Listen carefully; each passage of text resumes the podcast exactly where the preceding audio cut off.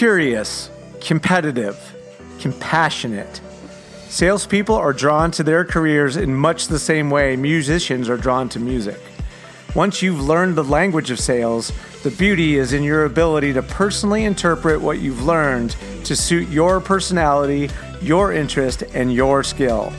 My name is Roger Burnett, and this is the So You're in Sales podcast, where we consider ways to grow as people as we advance in our careers and learn firsthand from those ahead of us on the path to accelerate our journey. I'm lucky to get to talk every two weeks with entrepreneurs, business owners, thought leaders, authors, and people of all walks of life, each with a unique story to share and a look at their lessons along the way. Prepare to be educated, informed, entertained, and inspired. This is the So You're in Sales podcast. The So You're in Sales podcast is sponsored by Social Good Promotions. Social Good Promotions was founded on the premise that any business can stand out from their competition when they are doing things they really believe in. True success these days is measured by the ways your employees feel about working for you and the ways your business is making the community a better place. Ultimately, it's about the ways you and your business will be remembered. If you're looking to grow your sales revenue while activating social good at the same time, we'll be your favorite marketing partner ever. Book a meeting with us at socialgoodpromotions.com. Follow us on Instagram at SoGoodPromo, and let's get connected. We've done great work using our unique and effective strategy. Let us show you how. Now, on with the show. Today, I'm joined by none other than Bill Petrie. In addition to Bill's role as president over at Promo Corner, he is also an active industry volunteer, serving as the 2017 Board of Directors president for the Promotional Products Association of the Mid South, as well as sitting on the PPAI Regional Association Council Board of Directors, not to mention his role as a chef in Promo Kitchen. Man, you've mentored people all across the industry. Your husband, you got twin boys, you got the Aggies in there for good measure, you got the Cowboys, which I, I don't know how we let you get away with that, but you get the Cowboys too. And most importantly, I guess, you're my good friend, Bill. So welcome to the program. I appreciate you coming. Roger, thank you for having me. You make me sound a lot busier than I feel like I am, but uh, definitely, definitely happy to be here, and always good to talk with you, man. Yeah, well, um, yeah, you're you you have quite the pace. We're going to talk about that a little bit, but before we get right. before we get into that, I just wanted to, um, given your recent ascension to the leadership role at Promo Corner, I thought maybe you know let me give you a moment to offer up the elevator pitch on Promo Corner and why distributors and suppliers in the industry should be considering doing business with Promo Corner. Roger, I'm so glad you asked. uh, here's the thing. So, looking at the industry, there is a void in uh, service providers in terms of digital marketing and media. And so, my vision for Promo Corner and what we're what we're building is to be the first true digital marketing and media company in the promotional products industry, where we help suppliers for the most part. We do have some distributor customers as well, but suppliers for the most part uh, market their unique identity. It's a very noisy marketplace. It's very difficult to get noticed. There's very few suppliers that actually have uh, specific products that are unique only to them. I know you you certainly do over at Brand Logistics with your relationship with OtterBox, but that's the that's the exception, not the rule. And so we take our role in in help suppliers and distributors market their unique identity to their target audience. And we do that through a variety of vehicles. It could be as simple as email marketing, it could be something like targeted videos, it could be sponsorships of certain content marketing, and so on and so forth. So people should consider doing business with us because we're pretty awesome. Hmm. That's why. And lots and lots and lots of industry practitioners can be found there myself included. Absolutely. So yeah, I, I like to say people like you are industry thought leaders, Roger. So let's let's go with that. Well, there's at least one person who says that. So that's me. I appreciate you saying so. But yeah, there's I mean, it, gosh, I, the the talent lineup that you have is vast when it comes to the number of industry participants who are contributing content uh, through Promo Journal specifically. So, you know, for anyone who hasn't yet, I would strongly suggest taking some t- time and bouncing over there. Um, there's lots of great educational content to be had, and uh, maybe even a surprise or two along the way, right, Bill? Never even know what you're going to see. Never know what you're going to see. so, okay, so Bill, I have to seriously, we I, we got to talk here for a second. So, I don't know whether I'm amazed, horrified, impressed, uh, sad for you when it comes to just the sheer pace of the content generation that I watch. Like you're almost like the chemtrails just coming off the plane. like it's just amazing to me. And you have so much out there at any one time that, you know, it feels like you're kind of omnipresent. Uh, you remember when we were talking about me doing the new open for you for unscripted, right? So I do. I recall it as if it were about six months ago. Yeah, and it never happened. Shame on me. But here's the thing. So I I stood over my notepad a bunch of times trying to figure out how I wanted to do that thing in a way that would be clever.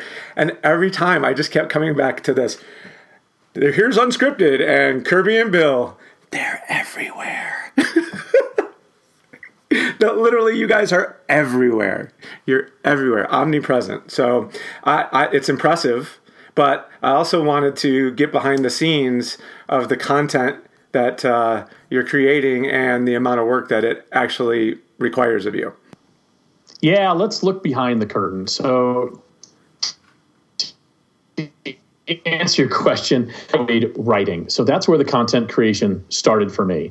I, have always used writing uh, in my own personal life just to express my own thoughts, to uh, work through certain things. I, I think if you remember when my wife went through her issues in 2016 and you know she had cardiac arrest her heart stopped for eight and a half minutes i had to give her cpr and so on and so forth. I blogged extensively uh, for a couple of reasons. One for me because i needed a place to process but uh, two to share that with other people because people were concerned wanted to know what was happening.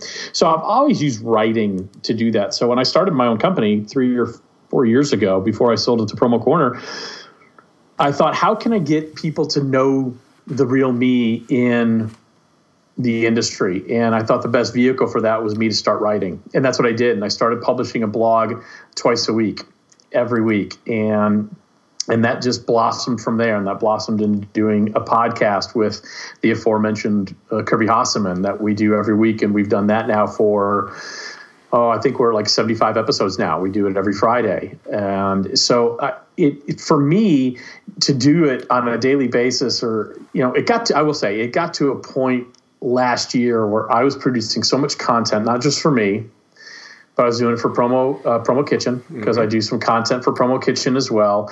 I've done content for uh, PPAMS, the the association I'm board president for, and I did an assessment. And between everything I was doing, if you assume there's 22 work days in a given month, I was producing or delivering new content on 17 of those days, mm-hmm. which which leads to your omnipresent comment.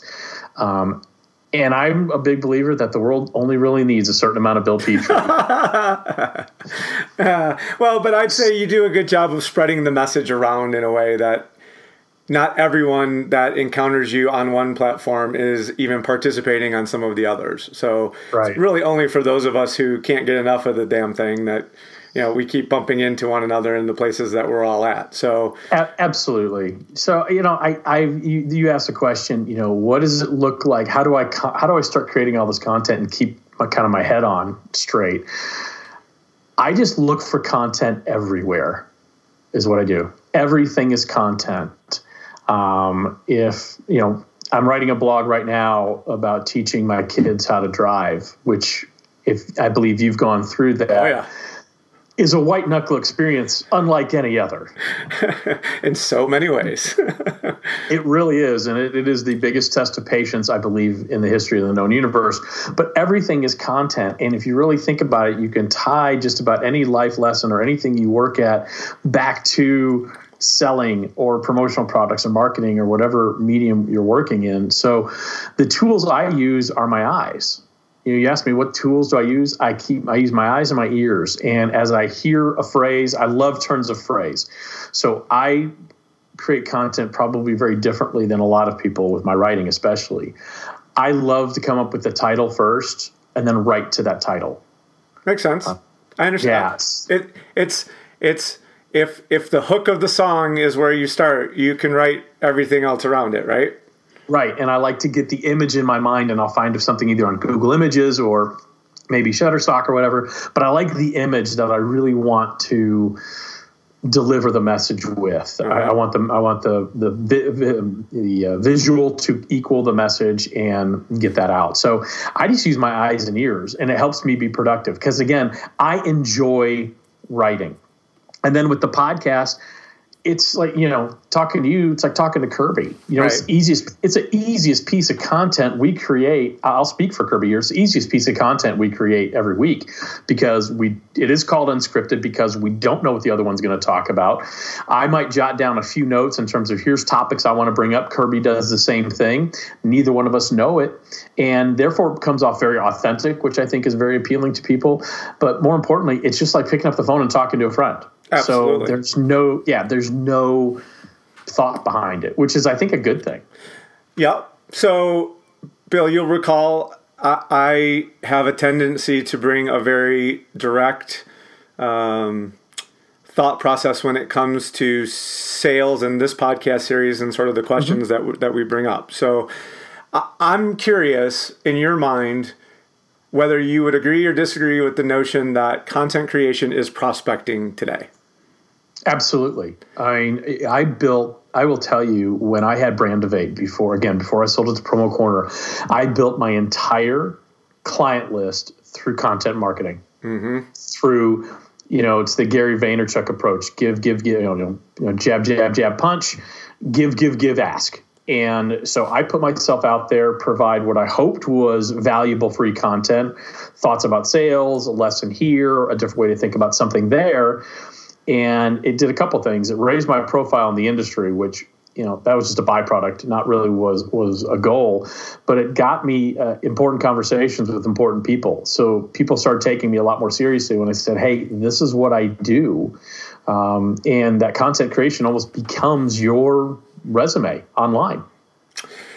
Yeah, I mean, uh, not only that, but really this notion of social participation as a means towards lead generation requires mechanics. Mm-hmm. It requires a, a, a, an intended plan of action to do that in a way that turns the conversations you're having into opportunities that can ultimately lead to sales that feed our families. So I mm-hmm. still think, even in 2017, that for your average practitioner of sales, the mechanics of what we just described are so foreign to them that absolutely it, it is like talking about being on an African safari when you live in Detroit. And I totally agree. And the the truth of it is, so Bill, I, I guess from your perspective, having been on the other side of that for as long as you have now, you say things like, "I sound way more busy than I really am." But to those who just agreed with what I said, it seems impossible to them. So mm-hmm. shed a little light, if you will, on some of like what form the mechanics take to help you in mm-hmm. that process. Um, you know, I'm a big believer that busy is. it. Can I swear on your podcast, Roger? Busy is a bullshit excuse, and it means it's not important to me. Okay, if I'm busy, if I tell you I'm busy, that means whatever you need is not as important as what I'm doing right now. So I make content creation a priority.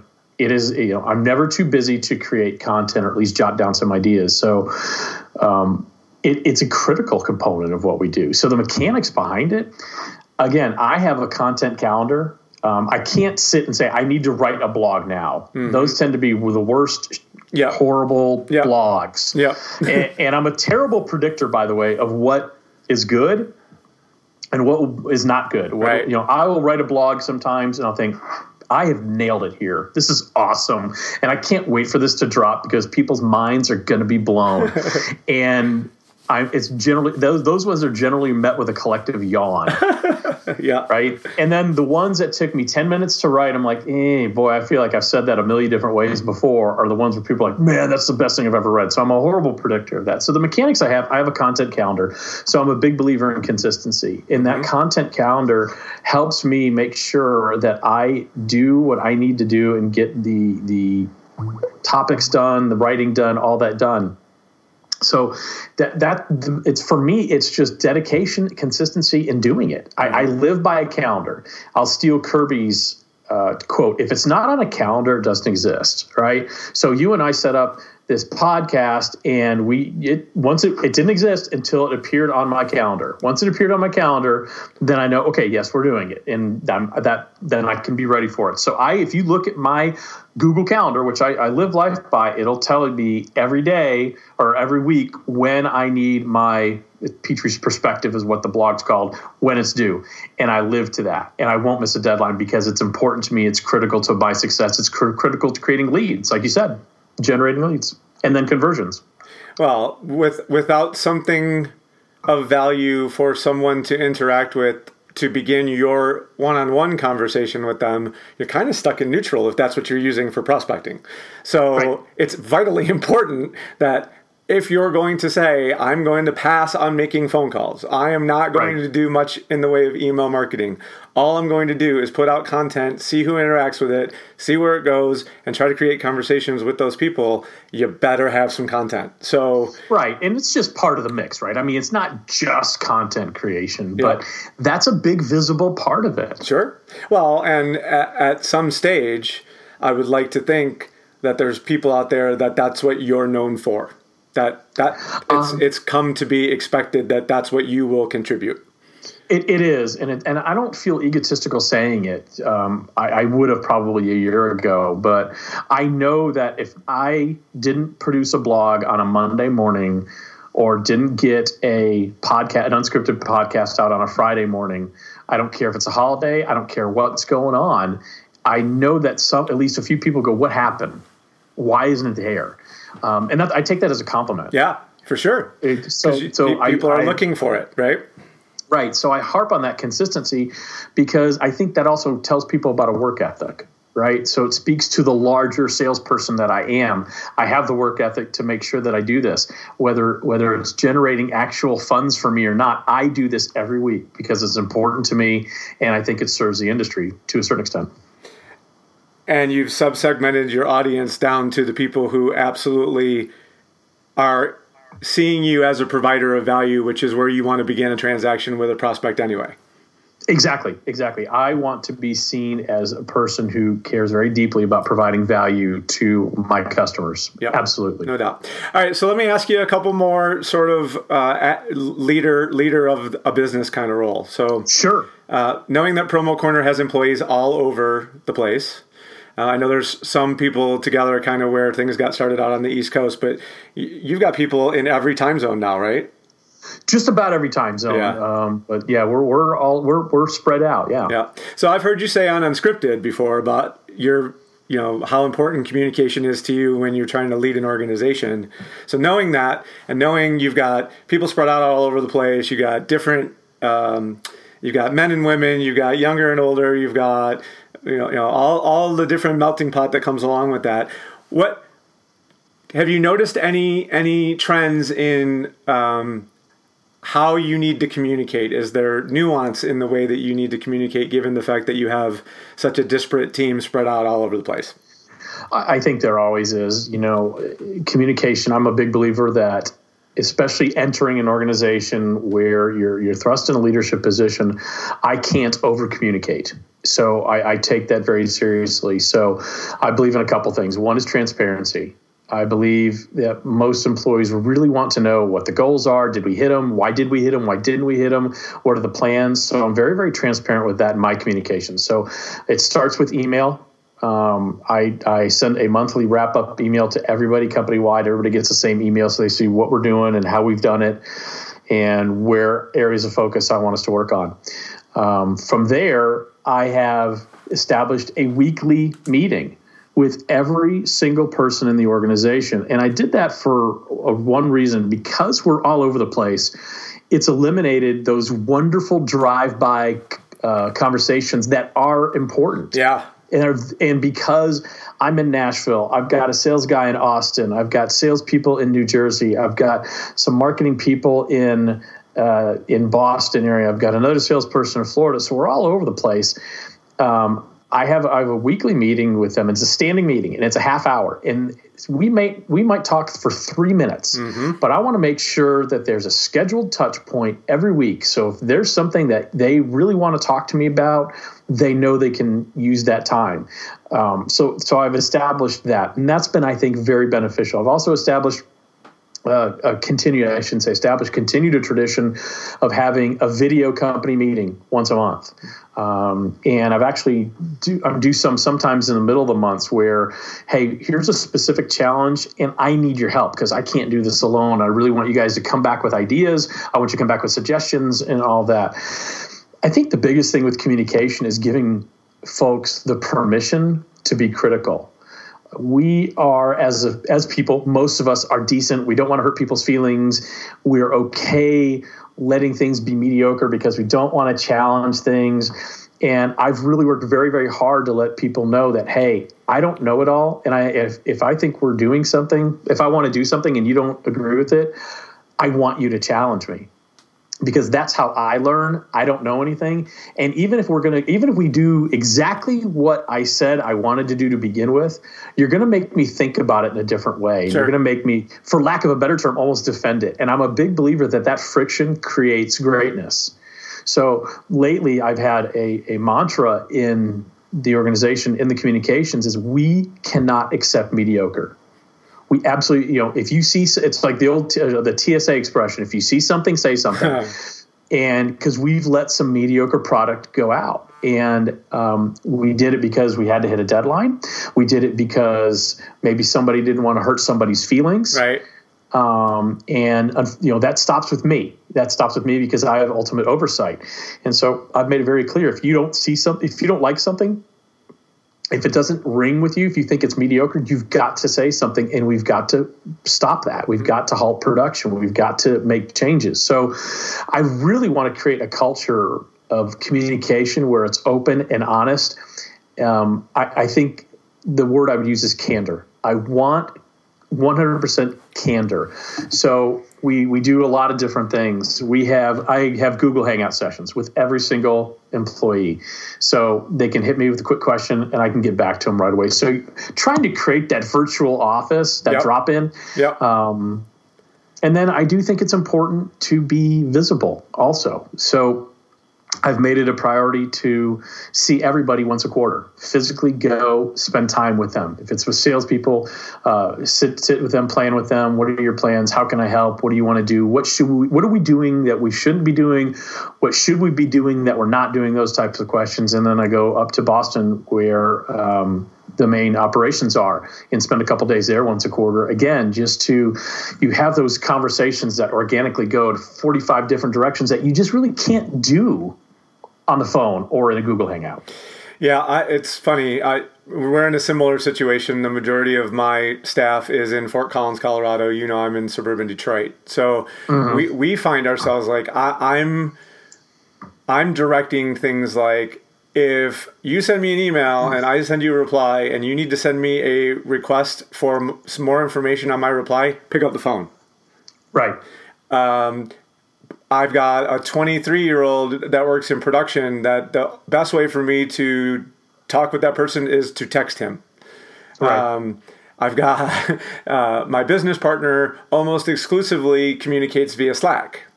So mm. it's coming, come literally put just putting together the pieces and parts of having the entirety of the organization know how to communicate varying kinds of information on which platform is is something so elemental and basic, but yep. you're shocked when you realize especially in businesses of any size, just the amount of misinformation or lack of information that, that occurs because of this disconnect in yep. pure just communication uh, channel. So it's, yep. it's very interesting to watch. Yeah, I have a very simple theory about that type of communication. I think you echo it. If things are if, if things are going fine, uh, a quick Slack message or Google Hangout message or an email is fine. If something's wrong, pick up the phone. Right. Pick up the phone because I, you know, nothing drives me more mental, and I'm sure you feel the same way. Is if you're going back and forth on an email, like you just said, and it's like this is just eating my day. it's eating my day. It's email can be one of the biggest time vampires of anything. Just ask Bobby Lehew. He'll tell you all about it. Oh yeah. Oh yeah. it's my buddy. All right. Yeah. So I, I one last one. Yeah. And then uh, I'll let you go. We're having a good time, just like how you and I always time. are. Um, so Promo Corner got rebranded. Yes. And it looks great, by the way. Thank you. Much, much improved. I don't think uh, it's not an insult to say that it was not the greatest before, and you've done much better. It looks great, fantastic. We're all spending a lot more time there because of how great it looks. But a rebranding is no joke. That that that is that is a far more uh, that's a f- much taller mountain than most people give credit to. So I wanted to take a minute and have you talk about like kind of the elements of what. So you had this whole rebrand. Kind of what what did that entail? What did it what did it cover? And then kind of what what's what what do you have to offer in looking back on it now that it's behind you? Um, great question. So Promo Corner was started in 1999, and that's when the logo was developed, and it felt very 1999. it served a purpose very well. Um, the website was a mess. Um, it was all the information was there, but it was very difficult to navigate. It was not user friendly, and a condition of me coming to Promo Corner was the rebranding that was absolutely negotiated up front that we have to rebrand and it's got to be my vision of what it can be. And I'm very thankful to have a partner in Joel Moore who was like, absolutely, you know that world better than I do uh, let's do it. So, you know, it's not as simple as just changing the colors, changing the logo, and putting up a new website. I mean, that's the front facing part of it. But you have to look at every single asset the company has. And there is there are a few things more exquisitely painful than going through a rebranding. because you know, it's one of those things you can plan for for eight years, and on day three, you're going to find something you forgot about. I didn't realize that our uh, credit forms had this or this wording because I, I not only changed the brand or the you know the, the logo, I changed all the internal sales uh, things we sell. So you know, we used to have identity marketing and that was a very conflicting brand with promo corner and so i renamed it promo journal so that's where all the content lives so it was a- absolutely necessary to update what we did and but the whole project i'd say from conception to final execution and i don't think we're fully done because our landing page which is the last thing you end up doing, even though you want you should be doing that first. We have I, I finally have the design; it's all approved. We're just figuring, you know, doing the the technical aspects of it. I'd say it was almost eight months, eight or nine months. Yeah, and you again, it's it's. I, I can't tell you how many man hours it was, but every single person in the organization made that possible. It, it, it was not me. It was not Joel's. Every single person in Promo Corner because they all bought into the vision and what it needed to be to help us move forward. We need to look like if we want to be the preeminent marketing and media company in the industry. Well, we damn well better sure look like it, right? Right? Because you know most 70% of the uh, purchasing, purchasing decisions made without any human contact. They're going to go to your website, and if it stinks, if there's friction in that website, if it's hard to navigate, they're going to go somewhere else. Right. They're going to go somewhere else. So I, would say, you know, the biggest piece I think you asked, uh, you know, what, what advice would you give someone looking at possibly doing a rebrand? I'm a believer that a brand should be looked at probably every two to three years because my business, know, Promo Corner's business is very different than it was three years ago. What we're trying to do is very different. So we needed a, a, a brand that spoke to that. Our audience is changing, their tastes are changing. Technology, as we know, is changing at such a ridiculously rapid pace. We need to keep up with that if we want to be looked at as a technology leader. So I, I think you need to look at it every two to three years and and take a hard look. Is this what your clients want? Is this what do they think of when they see your brand? Because I'm a believer, and I know you are too, Roger. We've talked about this offline a billion times. When someone sees your logo, that logo represents your brand, and that brand will elicit emotions, positive or negative right? I can say Comcast, and just about everybody will visualize that logo and groan because everybody's had a really crappy experience with Comcast. Yep. So they can they can try to change their name to Xfinity. That's fine, but the stench the stench of Comcast is going to be on them for a while, right? For sure. It's the same. It's the same thing with Google. You look at that Google logo and it makes you feel good. It makes you feel I'm going to get the information I want every brand has that. So I want people when they see Promo Corner to know that we are a leading marketing and media company. So we've had the logo now. Now I have to develop the brand behind the logo. Of course. So it it is not an easy undertaking, and it is it is hard work. It's painful, but uh, dang, when you get through it on the other side, it's worth every minute you spend. Rewarding work, no doubt, and I, I, I suspect, as has been the case with me, that when you start down that path with your vision of what you believe it's going to be, it never ends up looking like what no. you, you intended.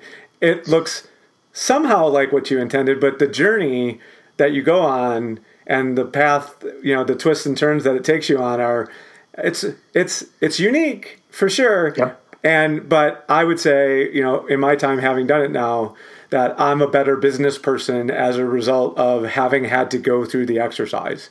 So, you know, it's real easy sometimes to come, you know, rogerspromotionalproducts.com. Mm-hmm. You know, a, right. lot, a lot of people just take a very straightforward approach to it, but if you've been in business for a while, you have a reason why customers do business with you. And if you're not trying to tell that story in a more succinct and creative kind of way, how can you continue to say to your prospects that you're creative? Absolutely. And, you know, thankfully I had done it, uh, you know, when I built my own company, Brandivate, I learned, I just learned how to do it. You know, yep. people would ask, how did you do it? I don't know. I just did it. Right. Um, Sat down and started and, clicking buttons. yeah, and, and so that experience served me very well with Promo Corner. But what I loved when we do, went through the branding of Promo Corner is the real collaboration that took place. Um, again, I'm a big believer in giving people permission to be critical. It's important. Um, I, I, don't want an organization where people are like, I don't want Bill to think I don't like what he does. I'd rather somebody say, I don't like what you do, but here's a solution. So that's the rule I have. If you have a problem with what we're doing, then come up with a solution, or at the very least, be willing to participate in a conversation about the solution. Of course. Don't be like, you know, it's the same rule you have with kids, right? you can complain about doing this at the house, but come up with a different solution. And so the the, the collaborative friction that took place during the rebranding completely shaped the direction, re- reshaped the direction direction I thought we were going to go um, in a much more positive way. So I, it wouldn't be what it is today without every single person's help. And I, I am very blessed and fortunate to have a great team at Promo Corner to uh, to make sure we executed against that vision. Well, and the beauty of what you and I do for a living, sir, is that the results are not hidden. And whether you succeeded or learned, you are held accountable to the outcome. So, so absolutely. So, cheers, absolutely. cheers to that and to 2018. So, Bill, if people sure. people want to interact more with you, where where might they find you these in the days and weeks and months coming up, and where else might they find you online? Um, I I am about to shut down travel for the year, which I'm excited about. Hot dog. Um, uh, but I th- so uh, I think the next safe place people will find me would be at the fabulous PPAI Expo in Las Vegas the week of I think January 14th or whatever that is. And I'll be speaking a few times out there. I'll certainly be at the Promo Kitchen Mixer. It's not a party, it's a mixer. And um, I'll be there all week. And online, best place to interact with me is probably Facebook. You can just do a Google search Bill or a Facebook search Bill Petrie. And uh, if you want to email me directly, it's bill at promocorner.com. It doesn't get much easier than that. Nope. Well, Bill, as always, you are a, fast interviewer. You are a good interviewee. So I appreciate the time you gave me, and I'm looking forward to our next one. Me too, Roger. Best of luck. I love the podcast series, and I'm honored to be on it. Thank you for having me. Thanks, brother. Next time. Yep.